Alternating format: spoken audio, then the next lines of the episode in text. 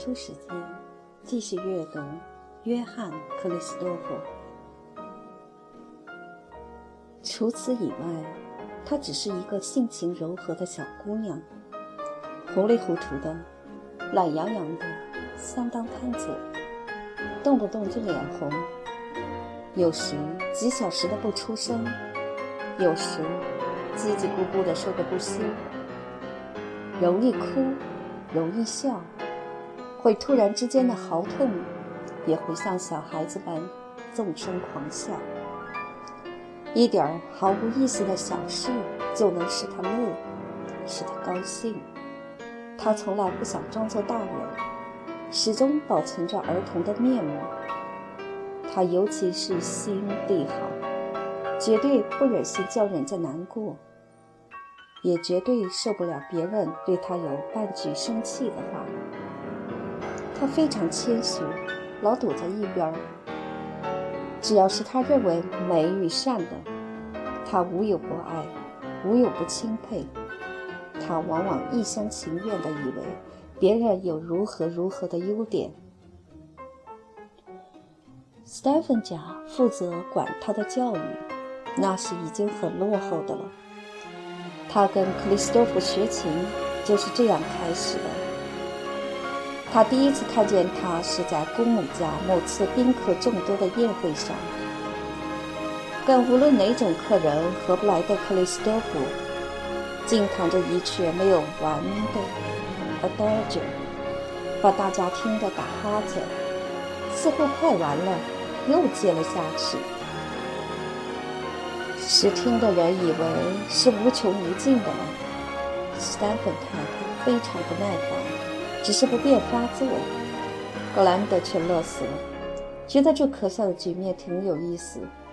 也不怪克里斯多夫感觉迟钝到这个地步，他只觉得他是一股力，而那股力使他很有好感，同时也认为很滑稽，但绝不愿意为他辩护。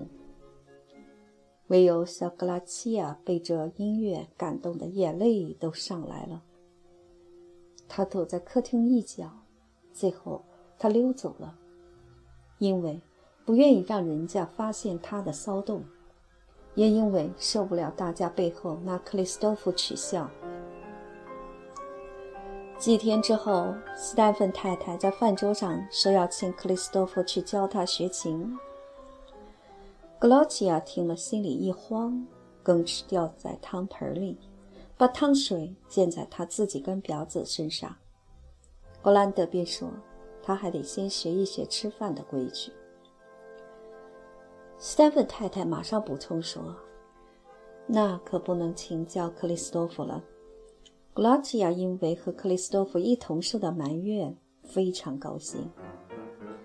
克里斯多夫开始上课了。他身子又僵又冷，手臂交在身上没法搬动。克里斯托夫拿着他的小手校正手指的姿势，把它们一只一只放在键盘上时，他竟要软塌了。他战战兢兢，唯恐在他面前弹不好。但尽管练琴练到几乎害病，使表子烦躁地叫起来，他当了克里斯托夫的面总弹得不成样子。他喘不过气来，手指不是僵似木块，就是软如棉花。他把音弹糊涂了，重音也颠倒了。克里斯多夫把他埋怨了一顿，生着气走了。那时，他竟恨不得死掉才好。他完全没注意他，只关心格兰德。格拉齐亚看了表子和克里斯多夫的亲密和羡慕，虽然有些痛苦。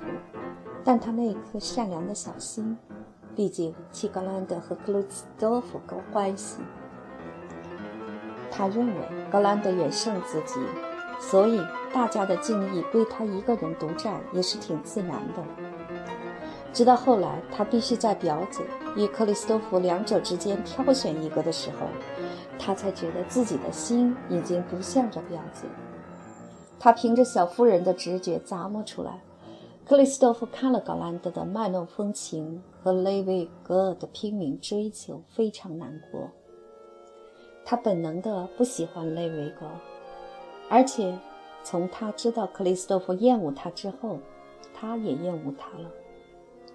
他不懂格兰德怎么能把雷维戈放在和克里斯托弗竞争的地位而引以为乐。他暗中开始用严厉的目光批判格兰德，一发觉他某些小小的谎言，便对表子突然改变了态度。格兰德虽然觉得，可不明白为什么，以为那是小姑娘的使性，可是。格拉吉亚对他已经失掉信心，是毫无疑问的了。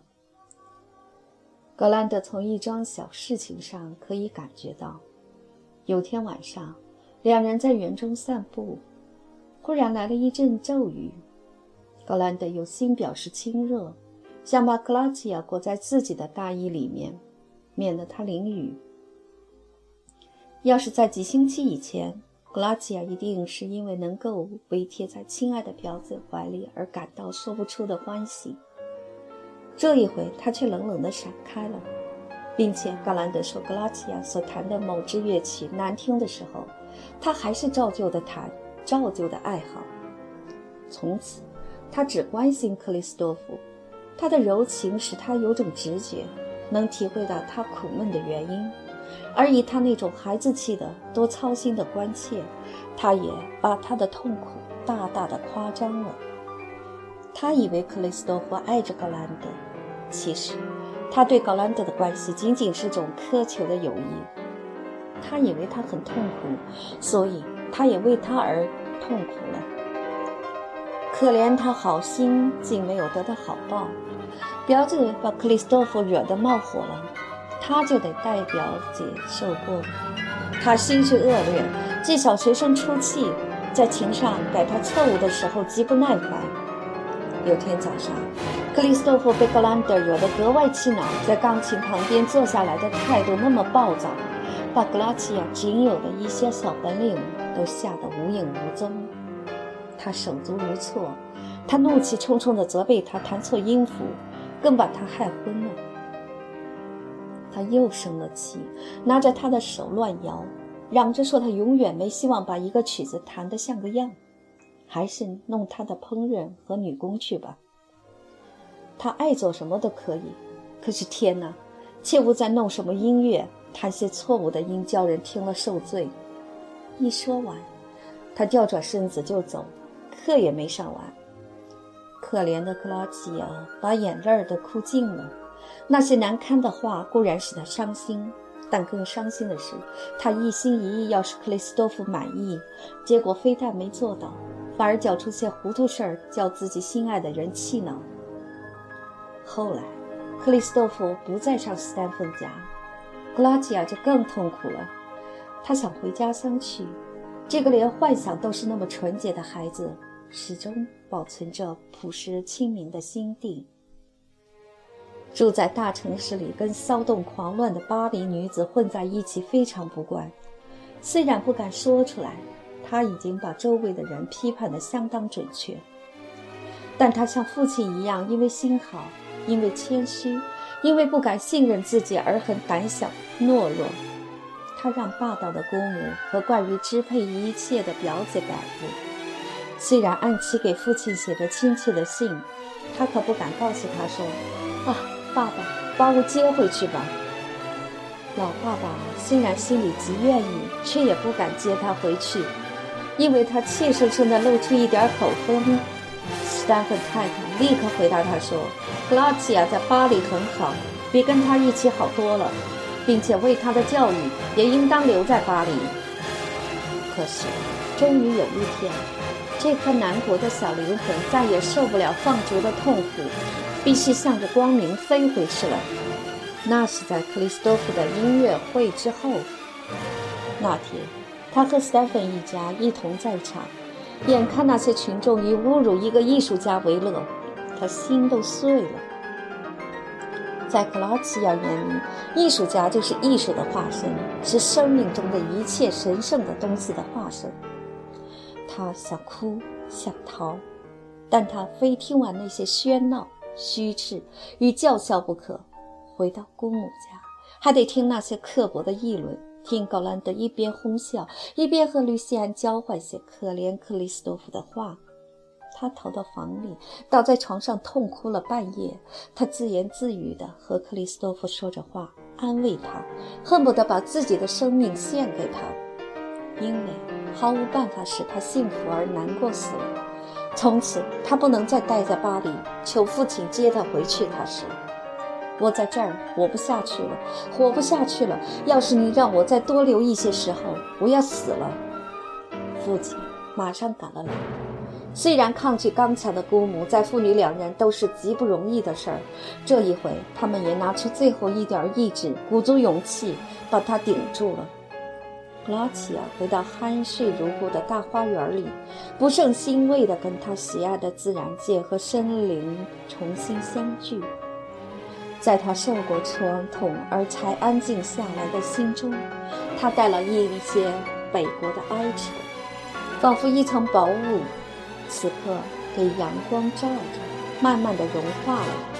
他偶然想起苦恼的克里斯多夫，躺在草坪上听着熟悉的蛙声跟蝉声，或是坐在他比以前接触更多的钢琴前面。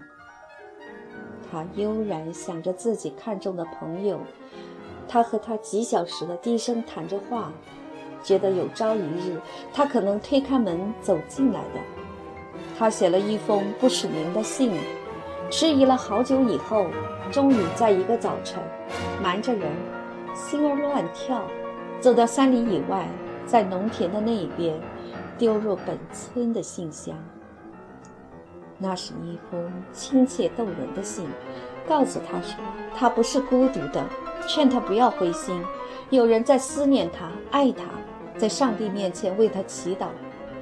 可怜的信，糊里糊涂的中途遗失了，他始终没收到。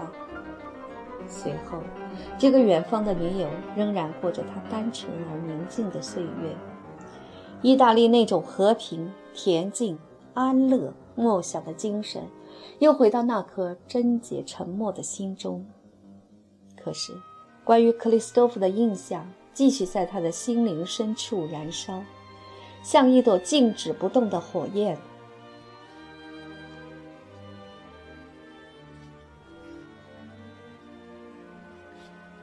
克里斯托弗完全不知道，有股天真的温情远远的在关切他，将来还要在他的生命中占据极重要的地位。他也不知道，就在他受辱的音乐会中，有一个将来成为他的朋友，成为他亲爱的伴侣。和他并肩携手向前迈进的人，他是孤独的，他自以为孤独的，可是志气一点不消沉。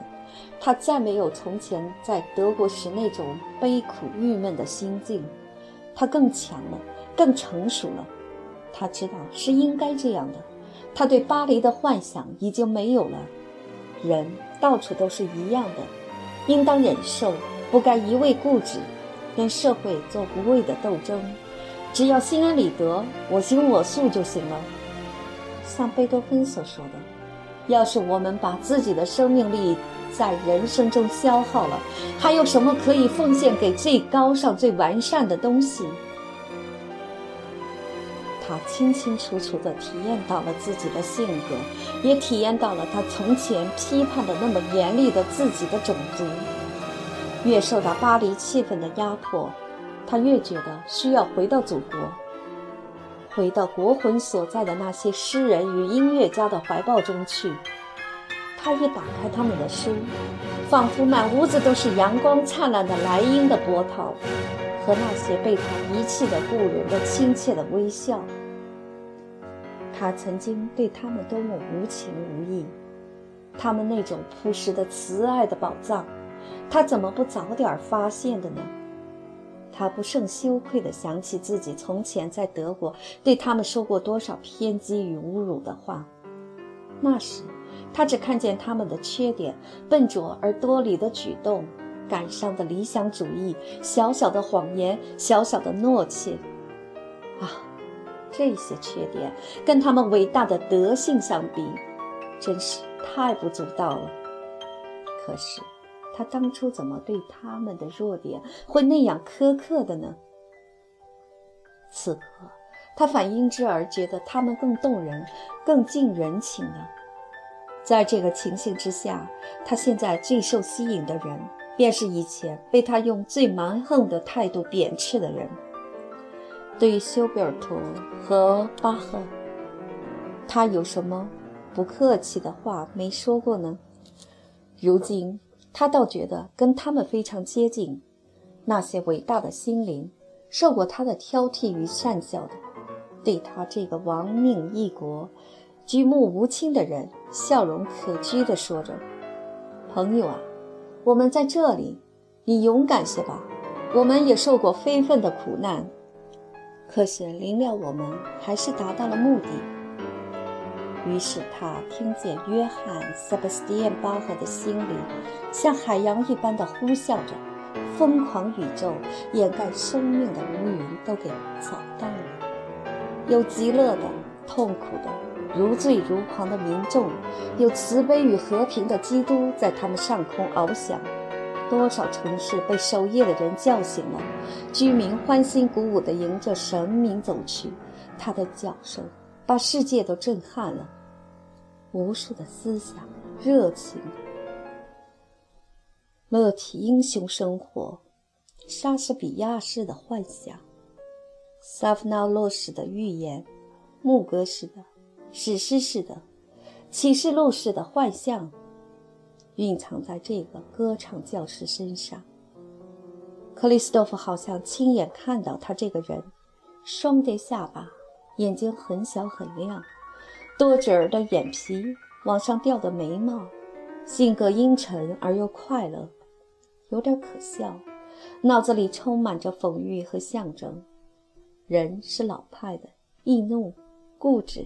心情高远，对人生抱着热情，同时又可念着死。在学校里，他是一个天才的学究，而那些学生是又脏又粗野，生着疮疖，像乞丐一般，唱歌的嗓子是沙的。他常常跟他们吵架，有时和他们扭殴。在家里，他有二十一个孩子，十三个都比他死得早。其中一个是白痴，其余都是优秀的音乐家，替他来写小小的家庭音乐会。疾病、丧葬、争吵、贫困、插翅不遇。同时，他有他的音乐，他的信仰、解脱与光明，还有预感到的、一意追求而终于抓握到的欢乐。神明的气息锻炼着他的筋骨，耸动着他的毛发，在他嘴里放出霹雳般的声音：“哦，力，力，像雷震一般的欢乐的力。”克里斯多夫把这股力量吞下，他觉得在德国人心灵中像泉水般流着的这种音乐的力，对他很有好处。这力往往是平庸的，甚至是粗俗的，可是有什么关系？主要的是有这股力，而且能浩浩荡荡的奔流。在法国，音乐是用滤水器一点一滴地注在瓶口紧塞的水瓶里的。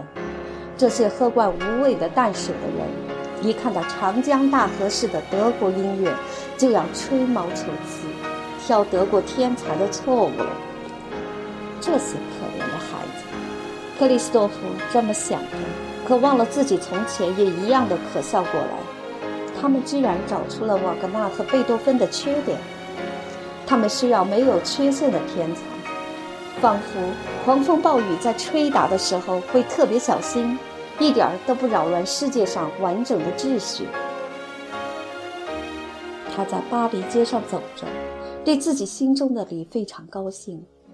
无人了解倒是更好，他可以更自由。天才的使命是创造，而要依着内心的法则创造一个簇新的有机体的世界。自己必须整个生活在里头。一个艺术家绝不嫌太孤独。可怕的是，自己的思想反映到镜子里的时候，被镜子把原来的形式改变了、缩小了。一件作品没有完成之前，不能告诉别人。否则你会没有勇气把作品写完，因为那时你在自己心中看到的已经不是你的，而是别人的可怜的思想。如今，他的梦想既不受任何外物的扰乱，就像泉水一样，从他心灵的每一个角，从他路上碰到的每一颗石子里飞涌出来。他所生活的境界，像一个能见到异象的人的境界。他所见所闻的一切，在心中唤醒起来的生灵与事物，跟实际的见闻完全不同。他只要听其自然，就能发觉他幻想中的人物都在周围活动。那些感觉会自动来找到他的。路人的目光，风中传来的雨声。照在草坪上的阳光，停在卢森堡公园树上歌唱的小鸟，远处修药院里的钟声，卧室中瞥见的一角苍白的天空，一日之间时时变化的声音与风光，这些他都不用自己的，而用着幻想人物的心灵去体会，他觉得非常幸福。